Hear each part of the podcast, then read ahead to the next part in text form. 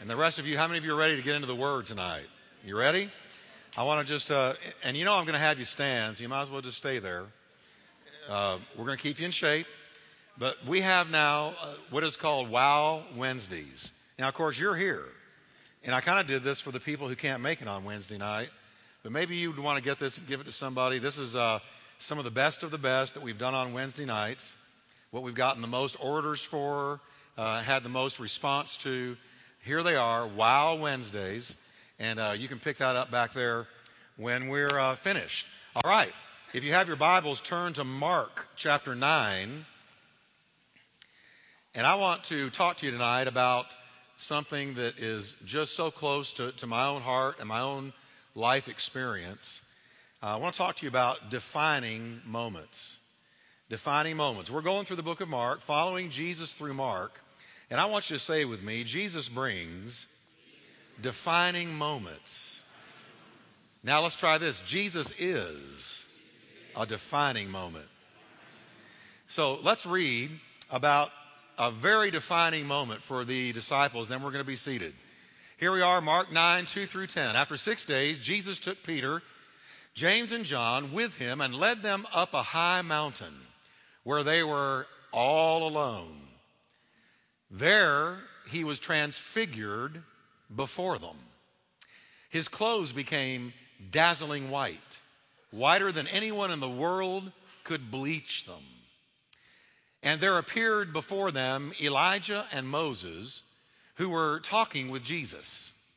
And Peter said to Jesus, Rabbi, it is good for us to be here. Let us put up three shelters one for you, one for Moses, one for Elijah. He did not know what to say, and another version says, So he said. Not knowing what to say, he said, because he was freaked out. That's the revised Wickwire version. But they were frightened. Now, notice he wanted to build a house on a move of God. He wanted to contain a move of God, which you can't do. All you can do is ride a move of God. You can't hold a move of God or cage a move of God or own it either. Now, then a cloud appeared and enveloped them, and a voice came from the cloud This is my son, whom I love. Listen to him. Suddenly, there's Mark's suddenly. He uses it all the time. Suddenly, when they looked around, they no longer saw anybody with them except Jesus. As they were coming down the mountain, Jesus gave them orders not to tell anyone what they had seen until the Son of Man had risen from the dead. Lord, bless your word tonight. We ask you for it, Lord, and give us all life changing, defining moments with God in the year 2008. I want you to pray with me. I want you to have a defining moment in God in 2008. Just say, Lord Jesus, give me a defining moment, a life changing experience in this new year. Amen. I know it's going to happen. Tell your neighbor, get ready. You're going to have a defining moment. You're going to have a defining moment. You're going to have a defining moment, Keith. You're going to have a defining moment. All of you, I believe it. Now, I love the word. Uh, uh, you know, I've realized at 54 years old now, I've been preaching since I was 18. So I have been preaching exactly two thirds of my life. And that's a blessing to me. I'm so glad I didn't start way later. But I got touched. I had a defining moment at 16 with God. Then I had a major defining moment at 18. And that defining moment, that I'm going to talk about a little bit more as I get into the message, altered my whole life. And I began to teach and preach the word. And now I've been doing it 36 years. I just can't even believe I'm saying that. Two thirds of my life. And I've seen that our God is a God who brings defining moments. And I've realized that if I if God allowed me to preach a million years, I wouldn't even come close to exhausting what is in this book. It would still break open to me. It would still come alive to me. And I would find messages and be inspired with things from this word that I've never preached. If he let me live five million years, I wouldn't exhaust what's in this word. Now, I want you to notice that Jesus led them to a high mountain. And we've noticed that the book of Mark is the book that reads like a newspaper. It is the, the book of immediacy. His favorite word is suddenly or immediately. He uses it all the time. Uh, if you want to tell a new convert what to read, tell him either John or Mark. John reads like the Star Telegram, but it's better written. And I like the Star, I mean, I read the Star Telegram every day. I know some of you work there. I didn't mean anything by that. But you know what I mean. There's not a paper in the world that can compare. It reads quick. Mark focuses way more on Jesus' actions than he does his teachings. You're not going to get an understanding, a good one, of what Jesus taught unless you read Matthew or Luke because they expound on what Jesus taught. Mark was watching what he did. Now it says that Jesus led them to a high mountain. You search the scriptures and you'll find that God does some of his strongest works on mountaintops. And when I study this just a little bit, it's amazing to me how many things God did on mountaintops. There's literal mountaintops and there are spiritual mountaintops. Let me give you an example. It was on top of Mount Moriah that God led Abraham to sacrifice Isaac and tested his faith. on Mount Horeb, God called to Moses out of the burning bush Take off your sandals. The place where you're standing is holy ground. He said, Go deliver my people. All of that happened. Mount Horeb. The bleak and the barren Mount Ebal was the place from which uh, curses were to be pronounced if Israel strayed away from God. You can find it in the Bible. Look it up in your concordance, Mount Ebal. And it was from Mount Gerizim that blessings were to be pronounced if Israel obeyed God. So if they obeyed God, then blessings were to be pronounced from a mountaintop. If they disobeyed God, curses were to be pronounced from a mountaintop. It was on Mount Carmel where Elijah called down fire from heaven in such a dramatic fashion and defeated the prophets of Baal. It was Mount Zion, the city of David, holy Jerusalem. Jerusalem built on a mountaintop, Mount Zion. And it was there on that mountain that the ark and the tabernacle found a resting place in David's day. It happened on a mountaintop. On Mount Moriah, the glorious Temple of Solomon was built. From Mount Pisgah, Moses uh, uh, gazed on the land of promise. From that mountaintop, he looked and saw, there it is. The land of promise, milk and honey, the inheritance of Israel. It was on Mount Sinai that God gave Moses the Ten Commandments on a mountaintop. It was on Mount Nebo that God took his servant Moses home. And they've never found the bones. And Jesus chose a mountaintop for some of his greatest teachings. We know that the Bible says in Matthew 5 that he went up Mount Olives, and when he was seated on the mountaintop, his disciples came to him. And it was on the Mount of the Beatitudes. He delivered his famous Sermon on the Mount. On a mountain in Galilee, he was transfigured. Look at all of these times when God used a mountaintop for a defining moment. From the Mount of Olives, he ascended into heaven. And guess what? He's going to return onto a mountaintop. The angel said, See how he went up? They said, when he returns, he will land on the Mount of Olives. And so the prophet said, he will land on top of the Mount of Olives and it will cleave in half. And from a mountaintop, he will judge the nations of the world. God uses mountaintops. He's a God of the, the valley, he's there with you, but he's also a God of the mountaintop. Now, can I just tell you, and, I, am just going to slip into a prophetic mode just for a second here. I believe we're headed for a mountaintop. I believe we're headed for a mountaintop. It's time in the cycles of God and the way that He deals with things, we're headed for a mountaintop. It's on the mountaintop. He speaks, he reveals, and look, it's on a mountaintop. Where he went up, we read all the time in the Gospels, Jesus went up into a mountain to pray. And scripture declares, as I've already said, when he comes back, it'll be on a mountaintop. So God is a God of mountaintop experiences. That's our God. Now, that's what I want to talk to you about today mountaintop experiences with God, or what I want to call defining moments. How many of you would like to have a defining moment with God? Oh, it's good stuff when you have one. You ought to all raise your hand and say, Me, me, me, me, please me.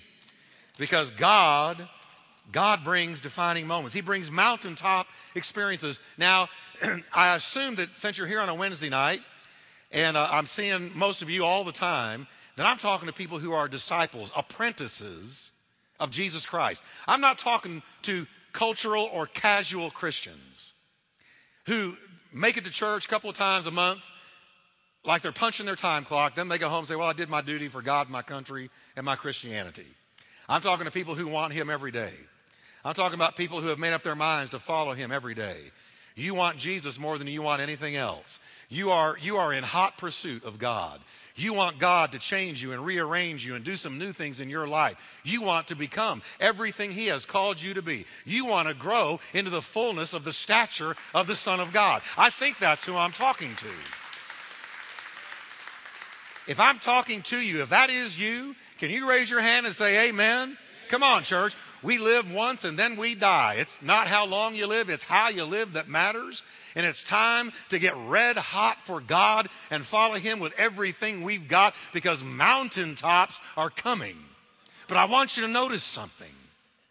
I see that those who had mountaintop experiences with God had to be willing to be mountain climbers first. Matthew 5 1, the beginning of the Sermon on the Mount, it says, When Jesus saw the vast crowds, he went up into the mountain. And after he had sat down, his disciples, notice, who came to him? His disciples came to him. Notice that there were two kinds of people. When you read Matthew 5, you'll find that huge crowds were following Jesus heretofore. But when they came to the mountain, and Jesus climbed to the mountaintop and sat down to teach. The only ones who climbed up after him were his disciples, his apprentices. It wasn't that the crowd wasn't invited. What you see is two different kinds of people mountain climbers and bottom dwellers. Now, if you're from East Texas, a bottom dweller is a catfish. And, and I make it sort of a little rule of my own. I don't eat bottom dwellers except I can't resist shrimp from time to time, which is also a bottom dweller. But, you know, the fish that are along the bottom, and, and, and we won't talk about what's on the bottom there with them and, and why they're called bottom dwellers and why some people avoid them. But I'm not talking about them. I'm talking about people who followed him as long as it was easy. But when he climbed the mountain and went to the top of the mountain, the crowd decided, well, you know, it's been a great gig and a great trip. We really enjoy listening to you, Lord, but when you go to do something that is strenuous, where we're going to have to really work to follow you up there, excuse if, excuse if we remain at the bottom. Churches are made of two kinds of people mountain climbers and bottom dwellers. Let me tell you. I told you about the guy that slapped me on the back one Easter at Will Rogers and said, Thank you, preacher. You bless me every year.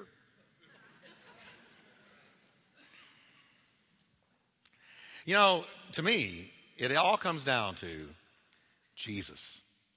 If he was who he said he was, and if he is who he said he is, and if we are going to answer to him someday, if he climbs a mountain, I go with him. If he goes through a valley, I go with him. Wherever he is, you will find me. To me, it's not casual Christianity. It is I'm not only saved, but I'm a disciple, I'm an apprentice. I, I apply what he taught to the best of my ability. I'm working at it. I don't succeed 100%, but I guarantee you, I'm earnest. I'm sincere. And, and that is that I follow what he taught in life and living. He's not just my redeemer, he's my teacher. So if he goes up into a mountain and he's going to teach, buddy, I'm right behind him. And I'm sitting there. Look what the mountain climbers, those who did not Uh, mind being inconvenienced, look what they were privy to. They got to hear the greatest single teaching, the greatest single philosophical discourse in the history of the world in person. When he was with the crowds, he was more general. But when he went up that mountain, he opened up to them. Virtually, he touched on every single thing that matters in life and living. And they got to hear it firsthand. They were sitting there. The crowds were there as long as it was easy. The disciples were those who climbed mountains to seek him. His disciples came to him. Mark says he led them up on a high mountain apart by themselves. That took them a while, y'all. That took some hours of climbing. It took some sweat, it took some effort, it took some perseverance. But they said anything he's got to say, it's worth hearing. That's the difference between a disciple and the crowd. And I want you to be that way. I want you to think that way.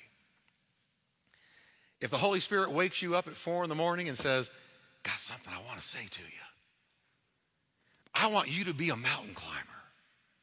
I want you to roll out of bed and make a fast track for the prayer closet and say, Lord, I don't care what mountain I got to climb, what bed I got to roll out of, how inconveniencing it is for me. I want to hear what you've got to say.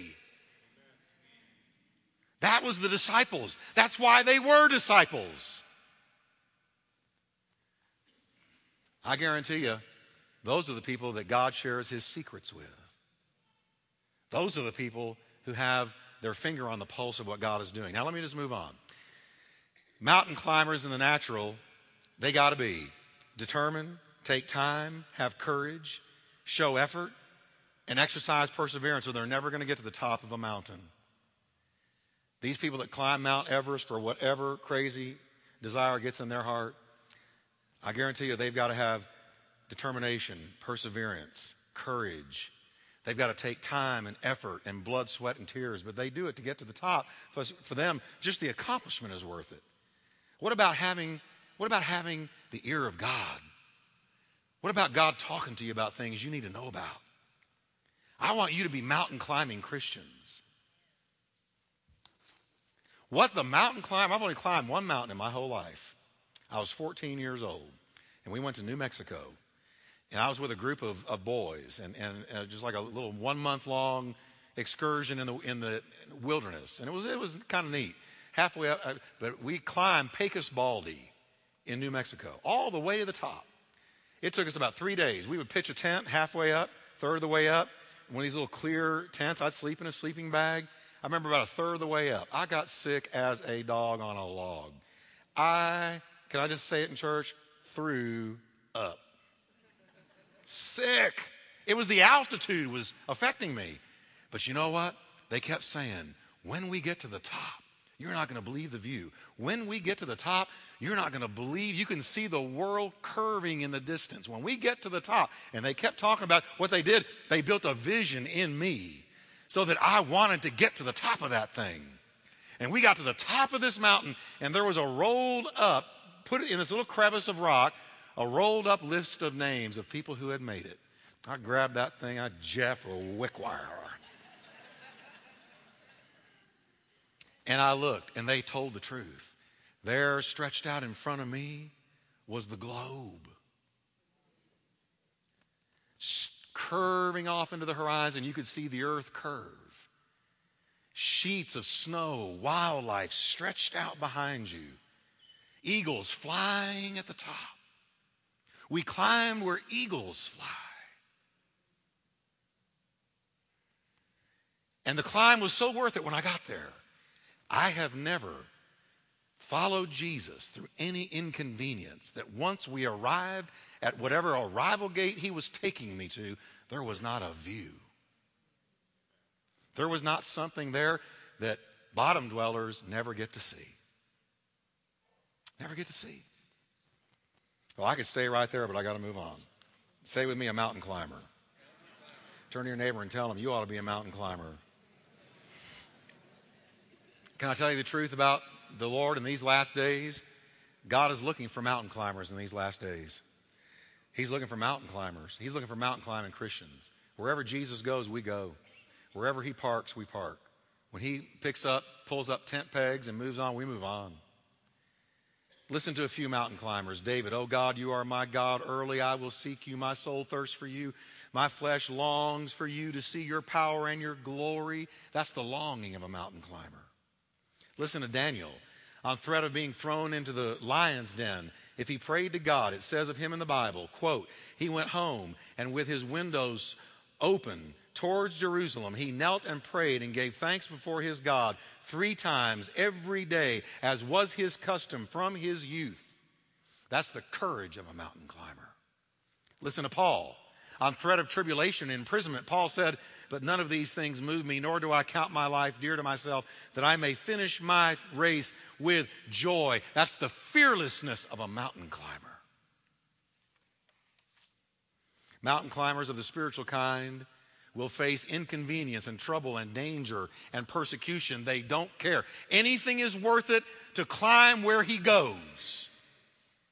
And we will gladly persevere. We will sweat. We will arise early. We will pray late. We will remove distractions, anything that keeps us from him. And we will do whatever it takes to reach the top of the mountain so that we can listen to him. You're either a mountain climber or a bottom dweller, or I guess you can be somewhere in between. I tell you, it's more fun climbing the mountain. Now, the second thing I see is mountaintop experiences are defining moments. I want you to listen. Let me quote Patrick Morley to give you an idea of what a defining moment is. Patrick Morley describes a defining moment as a watershed experience that shapes a person's character and determines the direction of his life. Defining moments determine destiny. They reveal our identity and our character, who we really are. They often represent signposts that mark the transition from one season to another.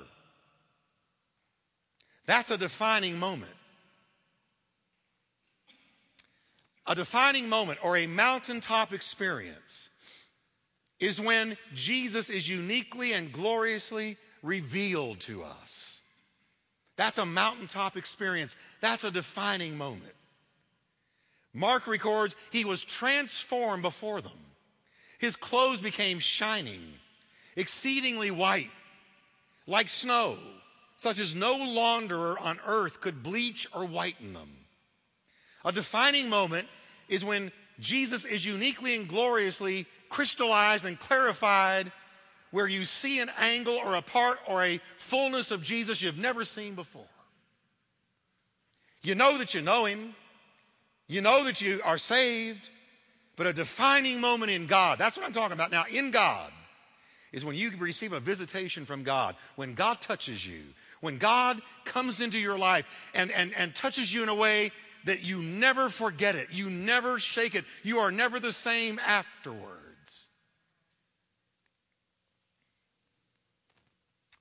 And thank God for those experiences. And it is in those experiences that we say, Well, I knew him, but now I really know him. You know who I'm thinking about right now? I'm thinking about the disciples in the boat. They've been following him around, going where he went, watched him do miracles, watched him heal the sick, watched him cast out devils. But they get into the boat Jesus said, Let's go to the other side. They're halfway across when suddenly a storm, a raging furor, sweeps down on them. The boat is filling up with water. It looks like they're about to perish. And they say, Lord, don't you care? And Jesus stood up and rebuked the winds and the sea, and everything became calm. And what did they say? Who is this? What was happening to them? They were having a revelation of him they had not had. Though they knew him, now they knew him better. Everybody say with me, revelation. And God will give you those times. You know why? You got to have them. You got to have them to grow. You got to have them to get your bearings. You got to have them to realize who you are and who He is and where you're going. Defining moments. Who is this that even the winds and the sea obey Him? Ah, there's the million dollar question. You just had a defining moment. Man, I love that. That just moves me to the marrow of my bones and back again. I love defining moments in God. Our God is a God who is endlessly, continuously unfolding himself to us. If he gave it to us all at once, we would blow up and die. Now, defining moments confirm things we have believed. They confirm things we've already believed. They saw him standing there. And I watch this. Now, they're following him around. What have they been telling people? He's the Messiah. They already believed it. But they only understood in part. They only understood in, in percentages, in fractions. They didn't understand the way he wanted them to before he went back up to heaven. So it says they saw him. What, what happened? Here's Jesus. They've been following him around now for a while. And all of a sudden, folks, you got to get this. Use your sanctified imagination. All of a sudden, they're on a mountaintop, and Peter and James and John probably looking around going, Cool, this is nice up here. Uh, why are we here? All of a sudden, something very, very supernatural began to happen. Jesus transformed in front of them. Uh, uh, uh, this is something Spielberg can never match. Because all of a sudden, his garment became whiter than the best bleach could possibly have made it. It was emanating with the glory of God. His face shone like the sun. He was very akin to the one you see in the book of Revelation. He was transformed. This was something where, y'all, they were, they were dumbstruck. Peter, not knowing what to say, uh-duh, uh-duh, uh-duh, uh-duh. Shall we build a, let's build a place. He didn't know what to say. Listen, you know you're having a defining moment when it's so heavy, you can't wrap a word around it. And here's Peter. And he's changed, and all of a sudden, now catch this, standing here, and they knew is Moses. One of the greatest evidences from the scriptures that when you die, your soul goes into eternity but you are still whole. You're more whole than ever. Because the soul spirit of Moses is standing here in a form where they said, That's Moses. They'd never seen Moses before. How'd they know it? It was an instant word of knowledge. And over here is Elijah. Moses representing the law, Elijah representing the prophets. Jesus was a fulfillment of the law and the prophets. So God was saying to these men, dumbstruck, bedazzled by this sight. He, boys, he is the fulfillment of all the prophets, and he is the fulfillment of all the law. So, this defining moment confirmed what they already believed in ways that could never have been done otherwise. When I got called this is going to be gone someday, but I like leaning on it right now. When I was called, when I was called, uh, and for you, those of you listening by radio, it's a little handrail. It's going to be gone because it doesn't look very pretty, but boy, it's nice to lean on. I may paint it and leave it. But anyway, no, I won't because Kathy won't let me. But anyway, here's the deal. When I was called, I knew I was called. I knew I was called to preach simply because He put the desire in my heart to do it. It was a burning desire to minister His word. But I was terrified to do it. And I've told you this story. I was terrified to do it, terrified, because I had terrible stage fright. And so here I was struggling with this fear, battling with this fear. But when I was right at the crossroads of do I go preach or do I go do something else, I had a visitation from Christ. And he was in the room with me. And you may say, Come on, Pastor Jeff. Well, read your Bible. Do you believe your Bible or don't you? I'm not saying I was something special. I'm saying I needed something special. And he was in the room with me. and I believe I experienced a ministry of angels. And this, this experience, I was never the same after it. The room was bright. I was never the same after it. What did it do? It confirmed what I already believed. But that's what a defining moment does. It takes what you already believe and says, this part of what you're believing is absolutely right.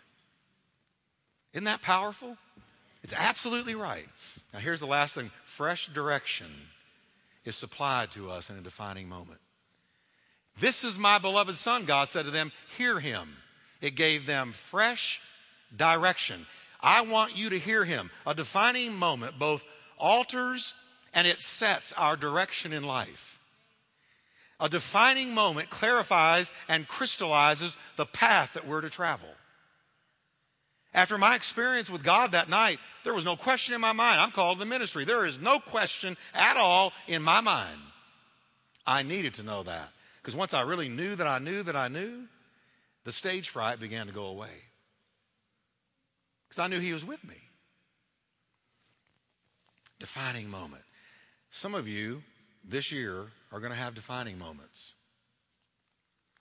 You're going to be sitting here in church and you're going to have some defining moments. We've had people, I got to tell this one story. We call all the visitors, and, and, and Annette Hutto, where are you, Annette? Are you here? She's not here. Annette Hutto was calling some of our visitors. And she called this one couple. And this couple said, and they live in Burleson, this couple said, You know, uh, you know how we found your church? How? Well, we were driving down 35 and we were going to another church. And we've been praying about God to lead us to a new church because we were just feeling like there was a rustling inside of us and God was wanting to do a new thing, but we didn't have a clue what to do and we didn't know you existed. But we were driving down 35 on Sunday morning and we hit a traffic jam. On Sunday morning, there is no traffic jam on Sunday morning. And the traffic jam stopped us in clear view of the sign above your building. And we looked, and we were on our way to church. And we said, Well, we're not getting anywhere on this highway. Might as well get off and go to church. So they got off and came in here. They got nailed by the Holy Spirit, and they've been here ever since. And that's, you know, it's a, it's a God thing. And I believe in defining moments in God where God touches you and you have a very powerful experience with Him where your direction in life is set. You know where you're headed. One last thing, and then I'm going to close. Defining moments prepare us for the battles that lie ahead. They prepare us for the battles that lie ahead. You remember what I was saying about the disciples in the middle of the sea on the boat? Well, they had the defining moment. Who is this that we have followed? Even the winds and the sea obey him. Within just a few hours, they were facing a desperately possessed, demon possessed man. And what did they have in their spirits and in their faith now? They knew that Jesus was in control of even weather patterns. So he can control these demons. Defining moments prepare you for struggles ahead waiting at the bottom of the mountain. You read the story, if you read on in Mark 9, in the bottom of the mountain, when they came down from this incredible defining moment, there were critics disputing with them, a father crying out to them, a demon taunting them, a crowd doubting them, and a child dying in front of them. So the defining moment prepared them for what lay ahead. Can I tell you a little secret about God?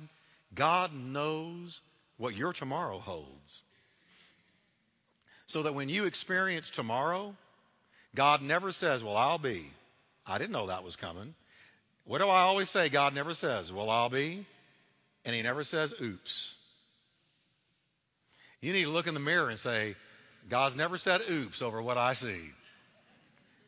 God don't make no junk, bad preaching, but or bad English, but good preaching. Now watch this. The mountaintops, the defining moments prepare you for what lies ahead. God knows what's going to happen to you six months from now.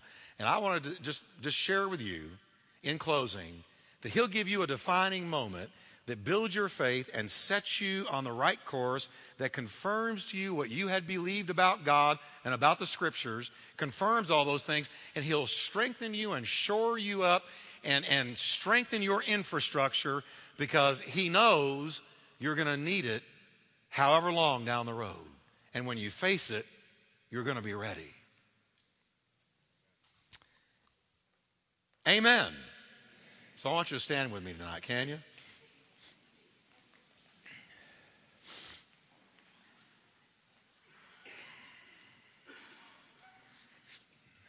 You know, when God gives you a defining moment, it's also, you need to get ready because you're about to see some powerful stuff.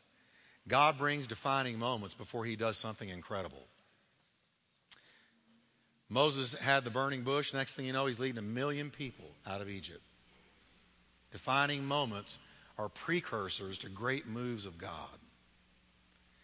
That's why I believe many of you are going to be having defining moments. I don't know if it's going to be in here.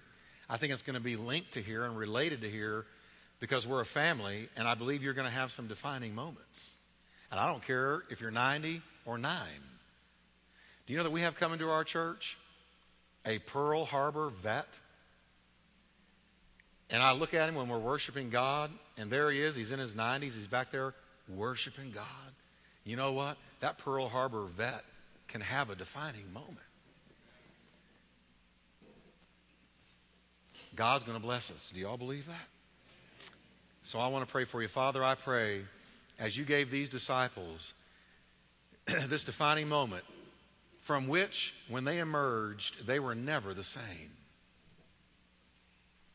They understood something about you they'd never understood. And Lord, you took them from glory to glory and faith to faith. You gave them a defining moment because of what they were called to do. Peter, James, and John. Now I pray, Lord, that you will bless everyone in this sanctuary who's willing to be a mountain climber. Bless them with a defining moment. I want you to lift your hands. If you can pray this with me, and I want you to say, Lord, I do thirst for you. Give me a defining moment. Thank you, God. Yes. I'm willing to climb the mountain, Thank you, God. be inconvenienced walk a second mile to follow you. And you take a minute, and I want you to talk to your Savior and your teacher while we worship. Thank you, Lord. Thank you, Lord. Over the mountains and the sea, your river Yes, runs with love for me.